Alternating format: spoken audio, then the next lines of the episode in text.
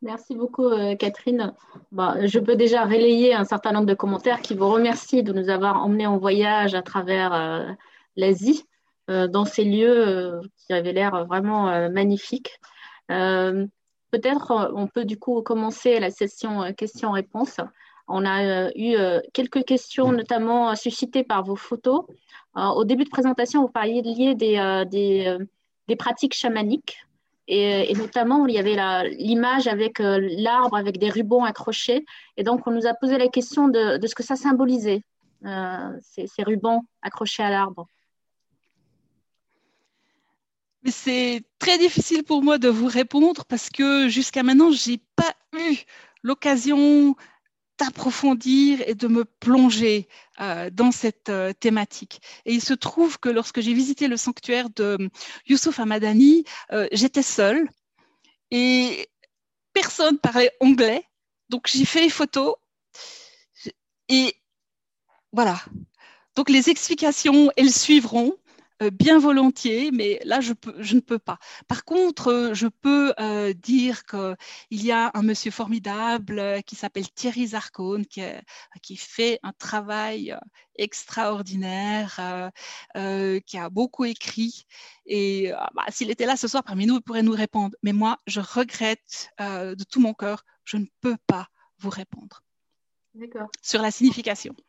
Alors, je ne sais pas si c'est vraiment la même chose, mais ça existe dans certains sanctuaires au Maroc, euh, que j'en ai vu, c'est des arbres à vœux. Donc, euh, les gens mettent, c'est une tradition qui existe, je pense, dans plusieurs spiritualités. On fait un vœu et on accroche le ruban euh, dans les arbres pour que ça se réalise. je ne sais pas si c'est exactement la même chose. En tout cas, c'est l'expérience que j'ai eue au Maroc. Ben, merci beaucoup. Je, je pense qu'il y a des liens. Il y a des liens. Mais comme c'était très discret, voilà, j'avais personne j'ai pas pu échanger et approfondir, mais j'ai été touchée par ce que je voyais. Et voilà.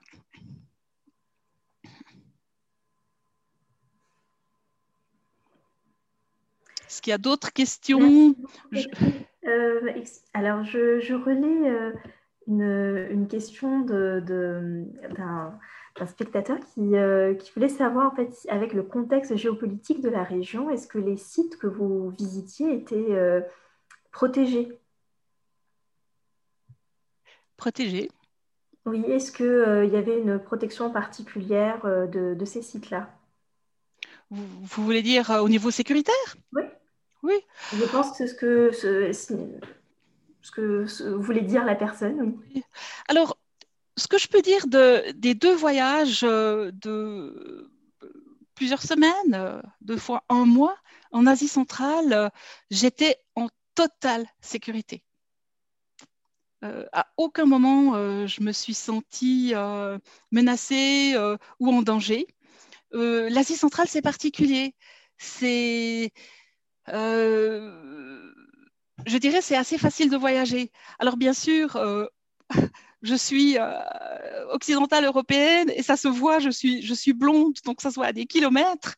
Euh, mais les gens étaient très respectueux, euh, très corrects et aucun problème de sécurité. À aucun moment. Alors bien sûr, euh, j'ai pas voyagé au petit bonheur la chance. Je suis pas partie avec un sac à dos et puis euh, voir ce qui se passe. J'ai euh, pris du temps, j'ai planifié mon voyage. pour aller au Turkménistan, il fallait aussi, pour obtenir le visa, c'était quand même une procédure et il fallait donner l'itinéraire et même dire le lieu de passage de la frontière et le jour. Donc voilà ce que je peux dire. Mais au niveau de sécurité, aucun problème. Ah voilà, puis je vois là euh, à côté, euh, on fait des vœux. Donc oui, voilà, donc les rubans, on fait des vœux. Voilà, on fait des vœux.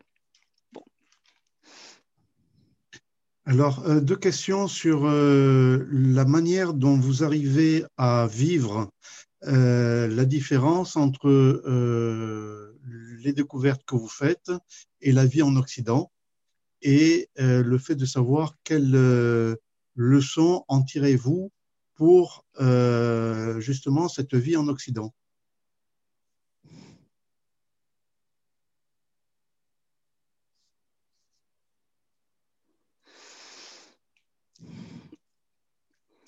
Alors, j'ai toujours eu euh, cette quête d'Orient en moi. Je ne parle pas arabe, je ne parle pas persan, à mon grand regret, je ne parle pas turc. Mais quand je suis en Algérie, au Maroc, en Turquie, en Syrie, euh, en Asie centrale, je, je me sens comme les gens du pays.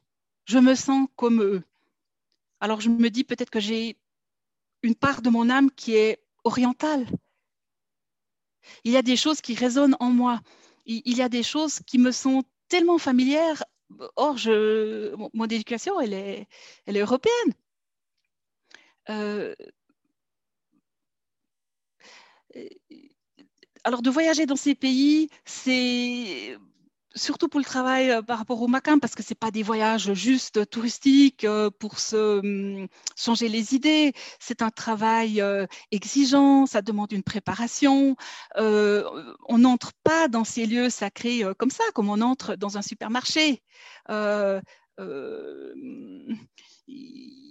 chaque fois, avant, pendant ou après, il, y a eu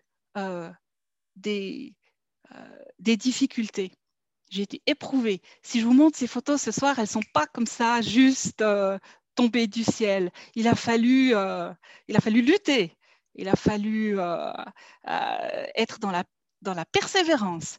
mais je l'ai fait parce que c'est,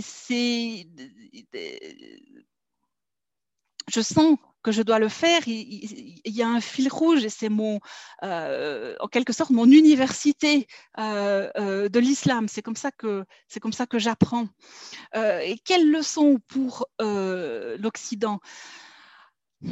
Alors oui, quand je, quand je rentre d'un voyage, par exemple l'Asie centrale, l'Asie centrale, elle, elle, la Terre vibre différemment. Elle a une énergie très forte. J'ai besoin de peu de sommeil, je suis en pleine forme. Il y a quelque chose dans cette terre, c'est une terre très nourricière.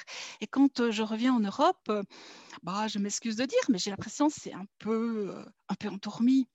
Euh, c'est pas tout à fait la même chose. Mais bon, ça prend un, temps d'adaptation. Et quelle leçon bah, pour la vie en Occident, mais, mais cette sagesse, la, en Asie centrale, les gens que j'ai rencontrés, cette femme qui est venue, qui m'a qui m'a embrassée,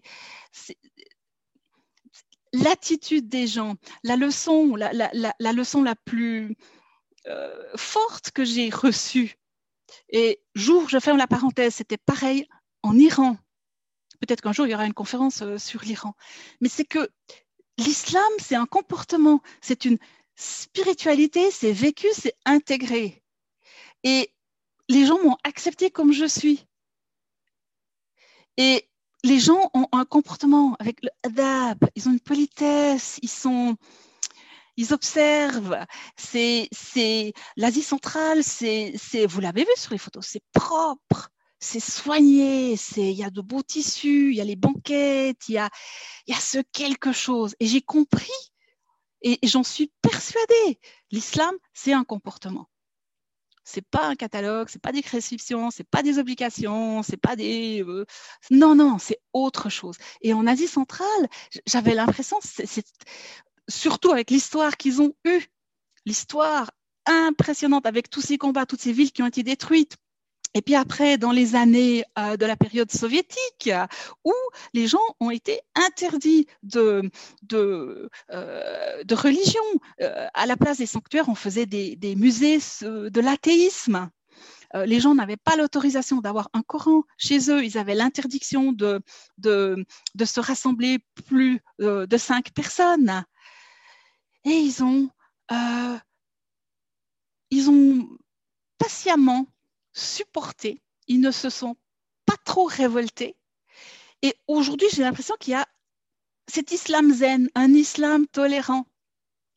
Et c'est peut-être ça la leçon pour l'Occident. Je ne sais pas. Merci beaucoup pour ce témoignage. C'est vrai que quand on visite des, euh, lieux de, de, mausolées de saints, ce n'est pas un voyage dont on revient indemne. Je pense que tous ceux qui l'ont fait euh, peuvent en témoigner.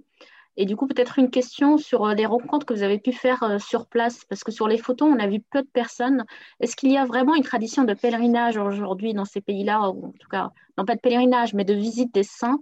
Est-ce qu'il y a des dikr, des, confréries vivantes dans, ces lieux? Alors, les pèlerinages, euh, oui. Euh, donc, euh, les républiques sont devenues indépendantes en 91. Et oui, les sanctuaires ont été réhabilités, les sanctuaires ont été restaurés, les gens peuvent maintenant les visiter. Bahaoudin Nakshband était pendant des années, c'était fermé. oui, il y a des soufis, ils sont discrets, ils sont là, ils sont discrets. Ils vont, c'est pas marqué euh, sur leur front. C'est, tout est, si vous voulez, c'est intériorisé. Toute la, la foi, la pratique spirituelle, c'est vraiment à l'intérieur. Et peut-être, peut-être que cette période soviétique, elle a permis ça. En tout cas, elle les a, elle les a forcés.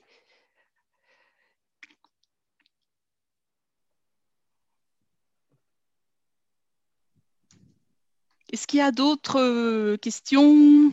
Je, regarde un petit peu les commentaires. Euh. Oui, il y, a, il y a des questions sur le fait de savoir si vous avez réuni vos photos dans le cadre d'un livre et si euh, vous organisez d'une manière ou d'une autre des voyages dans ces, dans ces beaux pays. Alors, le, projet de livre existe euh, depuis euh, des années, mais je ne pouvais pas le faire euh, sans l'Asie centrale. Et puis, plus j'avance, plus j'ai l'impression qu'il... comment dire ça, va être, c'est un grand défi de tous les rassembler. Mais il y a ce projet, il y a ce souhait de livre. Et si un éditeur nous regarde ce soir, sachez que je suis très intéressée. Donc ça, c'est une chose. Le livre se fera, mais ça peut prendre du temps. Pour l'instant, j'ai démarré euh, sur Internet. Euh, c'est plus facile parce que je peux rajouter. Bientôt, il y aura euh, l'Iran. il y a la Turquie. J'ai visité une trentaine de sanctuaires. Donc, c'est un travail qui prend beaucoup de temps, qui est très, très intense et je ne peux pas faire je ne peux pas faire que ça. Par rapport au voyage, oui, oui, j'aimerais bien. Alors bien sûr, le Covid, Covid oblige, il faut patienter, mais oui, oui, j'aimerais bien. Parce que sur place, euh, j'ai rencontré quelques personnes, j'ai vu comment les choses se passent. il y a quelques agences de voyage, j'ai vu que toutes les choses fonctionnent. Le seul souci, c'est la langue. On peut pas, c'est difficile de lire euh, les caractères euh, cyrilliques. Euh, donc, il faut un petit coup de main sur place. Mais ça serait, possible d'organiser des voyages spirituels guidés et de rencontrer des soufis. J'ai même à Kiva, une autre ville en Ouzbékistan, j'ai visité deux sanctuaire et je me suis dit là si un jour je viens avec un groupe ce sera pour faire un zikr ce sont des lieux magiques mais ils étaient aussi en, rénovation Merci beaucoup. Alors, nous avons une question euh, qui concerne plutôt le, respect des, des, tons de soufis et du soufisme en général. Et c'est vrai qu'il y a une tendance euh, dans le monde musulman euh, parfois à considérer le respect des tons d'une manière générale contraire à l'islam. Et la question de la, de, la, participante était de savoir si vous avez ressenti cette, cette triste tendance dans cette région auprès des gens que vous avez rencontrés ou en général dans ces pays-là.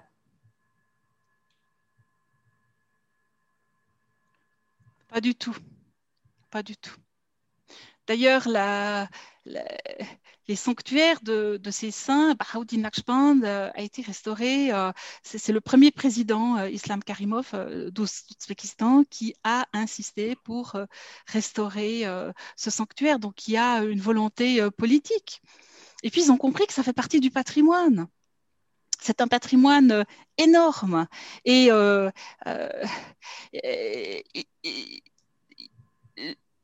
tout cas, moi, j'ai jamais quelqu'un est venu me parler de problèmes, de soucis, de contraire à l'islam. Pas du tout. Alors, euh, euh, encore peut-être une question sur euh, votre expérience personnelle sur, sur les lieux. on nous demande quel pays vous a le plus marqué pendant tous ces voyages divers. Est-ce qu'il y a un lieu, un moment qui vous a particulièrement marqué en termes d'expérience? Alors oui, il y a un pays qui m'a énormément marqué, que je suis rentrée transformée, c'est l'Iran. J'ai passé un mois en Iran. Euh, euh, l'année dernière, j'ai parcouru 6000 euh, km et l'Iran, c'est. J'ai été bouleversée de rencontrer un pays dont c'était à l'opposé de ce qu'on nous dit, de ce qu'on nous montre en Occident. Les gens sont d'une gentillesse, d'une générosité, d'une honnêteté. Et peut-être qu'un jour, L'année prochaine, je vais bien faire une intervention sur euh, les sanctuaires d'Iran. Euh, le pays, les gens, leur culture, leur histoire, euh, leur comportement face au tourisme, j'ai été bouleversée. Ça, ça m'a marqué, c'est inoubliable, c'est un monde qui s'est ouvert, c'est un pays qui, qui a beaucoup, beaucoup euh, à partager et qui ne mérite pas, qui ne mérite pas euh, l'image euh, qu'on montre de lui actuellement dans de nombreux médias. Pas du tout, pas du tout. Donc ça, c'est le pays vraiment. Et depuis, j'ai envie d'apprendre le persan. Cette langue, c'est, elle est belle, c'est, ça résonne, c'est, c'est une richesse, c'est un monde en soi, l'Iran. Et puis autrement, chaque, chaque, lieu, chaque sanctuaire a un parfum euh, particulier. Euh, l'année passée, euh, j'ai passé quelques jours à Konya, en Turquie. Mon hôtel était à côté du sanctuaire de Hazrati Mevlana Rumi. Et je n'ai pas les mots pour, dire euh, le, euh, ce, ce, sentiment, c'est comme si j'arrive à la maison. Et Rumi, c'est fantastique parce que Rumi, c'est une porte euh, euh, pour les gens qui s'intéressent à l'islam. Et c'est chaque année 2 millions de visiteurs qui, vont actuellement euh, dans son sanctuaire, qui est un musée. Donc Rumi, c'est très particulier. J'ai un lien très particulier avec le Sheikh Al-Alawi à Mostaganem en Algérie, avec Moulay Abdesalam Imachiche au Maroc. Ça, c'est unique. C'est unique. Euh, j'ai eu la chance d'aller avec une famille marocaine pour le, pour Moussem en été. Et puis, dans chaque pays, dans chaque pays, il y a, quelque chose euh, qui se passe. Et puis, euh, je me sens très reliée avec Sheikh Abdelkader Jilani à Bagdad, même si je n'ai jamais été en Irak. Euh, mais c'est comme s'il est là. C'est c'est comme ça. Très bien. Une question personnelle encore. quel type et quelle sorte d'épreuves vous avez pu rencontrer dans vos pérégrinations? Toutes sortes toutes sortes. En Inde, j'ai été très malade. J'étais euh, au sanctuaire euh, du fondateur de, de, la Chistia à Ajmer et j'ai été malade. J'avais des brûlures et c'était vraiment là, j'étais mal. Euh, quand je suis allée au Makam de Ibn Arabi, à l'aéroport en arrivant en Syrie, on m'a volé tous mes bijoux. J'aime les pierres, les, les, tous ces pendentifs. J'avais tout pris. Euh, et voilà. Euh, juste avant le voyage, euh, bon, j'avais perdu 13 000 photos. Toutes sortes, toutes sortes. Ou alors pour aller au sanctuaire de Imam Shah Adili, le fondateur de la Tariqa Shah Adilia en Égypte, qui se trouve dans le désert à Humaytara. C'était une épreuve parce que personne ne voulait nous y emmener euh, avec une amie. Tout le monde nous déconseillait et disait mais c'est pas possible. Euh. Et euh, finalement, il a fallu que ma valise se casse, que le soir à 10 heures, il faille acheter une valise de rechange et que je reconnaisse dans un magasin le shir Ibrahim Doussouki. Et j'ai dit ça au, au marchand il m'a dit, vous connaissez Ibrahim Doussouki? Je dis, oui, je, l'ai vu. Et je lui dis, mais euh, demain, on va à l'imam Shahadili, mais on ne sait pas comment aller. Et il m'a dit, bah, je vais vous dire. Et il nous a donné l'itinéraire. Il a dit, vous allez ici, vous allez à Edfou, vous prenez un taxi. Et voilà. Et il a fallu convaincre un, jeune chauffeur de nous emmener. Et on, ne peut pas accéder à ces lieux qui sont... Euh, les saints sont les successeurs du prophète Mohammed, sur lui la paix. Donc on ne peut pas accéder à ces endroits juste par notre volonté ou par un désir. Euh, on est éprouvé et en fait, c'est tout le chemin, c'est tout le cheminement sur le soufisme. C'est des purifications, purifier notre ego, euh, euh, euh, nous libérer des, des, des, scories. et donc, il y a, y a, des choses qui arrivent. Et voilà, si ça se fait, ça se fait. Et si ça doit pas se faire, c'est une question de timing. Et soudain, tout s'ouvre et les choses euh, se font. Donc, ce n'est pas vraiment un travail euh, euh, mental, ça, se passe à, un autre niveau. Merci beaucoup. Hein. Ce que vous nous décrivez, c'est une siyaha, c'est une pérégrination. Ben oui. C'est un cheminement et c'est vrai qu'il il faut qu'il vous invite pour que vous puissiez les visiter. C'est ça. C'est ça. Et j'ai un ami qui voulait aller, pardon, euh, chez l'imam Shahadili, un ami égyptien. Euh, il n'a jamais réussi. Il a dit la voiture est tombée deux fois en panne. Euh, ça ne marche pas. On ne sait pas pourquoi. C'est, on, est dans quelque chose d'autre. Comme vous dites, c'est, le saint qui, qui, qui, qui, nous invite. Donc, donc voilà. Merci beaucoup. Et peut-être une dernière question, euh, un peu impertinente d'une de, nos auditrices. Elle nous demande si euh, tout ça ne nous a pas donné envie finalement de photographier des, des, euh, maîtres vivants. Mais ils sont vivants. ils sont vivants. Le, les sanctuaires, la pierre, elle est là, c'est le témoin du passage de leur vie sur Terre. Et, comme disait Ibn Arabi au début, je disais, ils disent sont des, points de lumière, des points d'acupuncture euh, sur Terre. Mais les saints sont vivants, ils sont dans, une, dans cette mémoire collective. Et si on pense à eux, ou plus on pense à eux, plus ils sont là. Et si on ne pense pas à eux, ils ne sont pas là.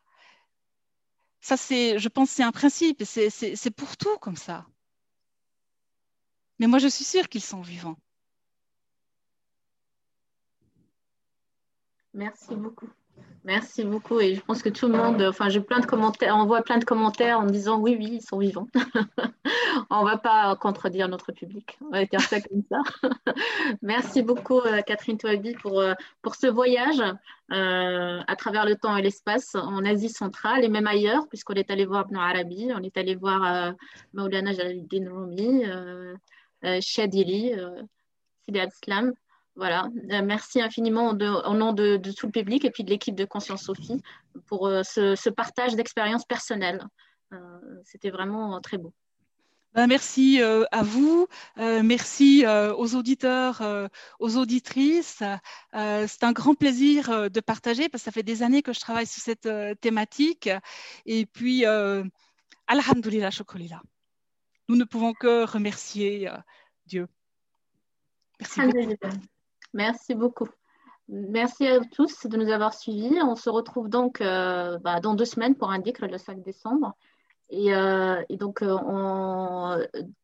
notre prochaine conférence en ligne aura lieu le 20 décembre. Elle sera dédiée à, la mémoire d'Eva Dimitremirovitch, euh, traductrice de l'œuvre de justement de Jalaluddin Rumi.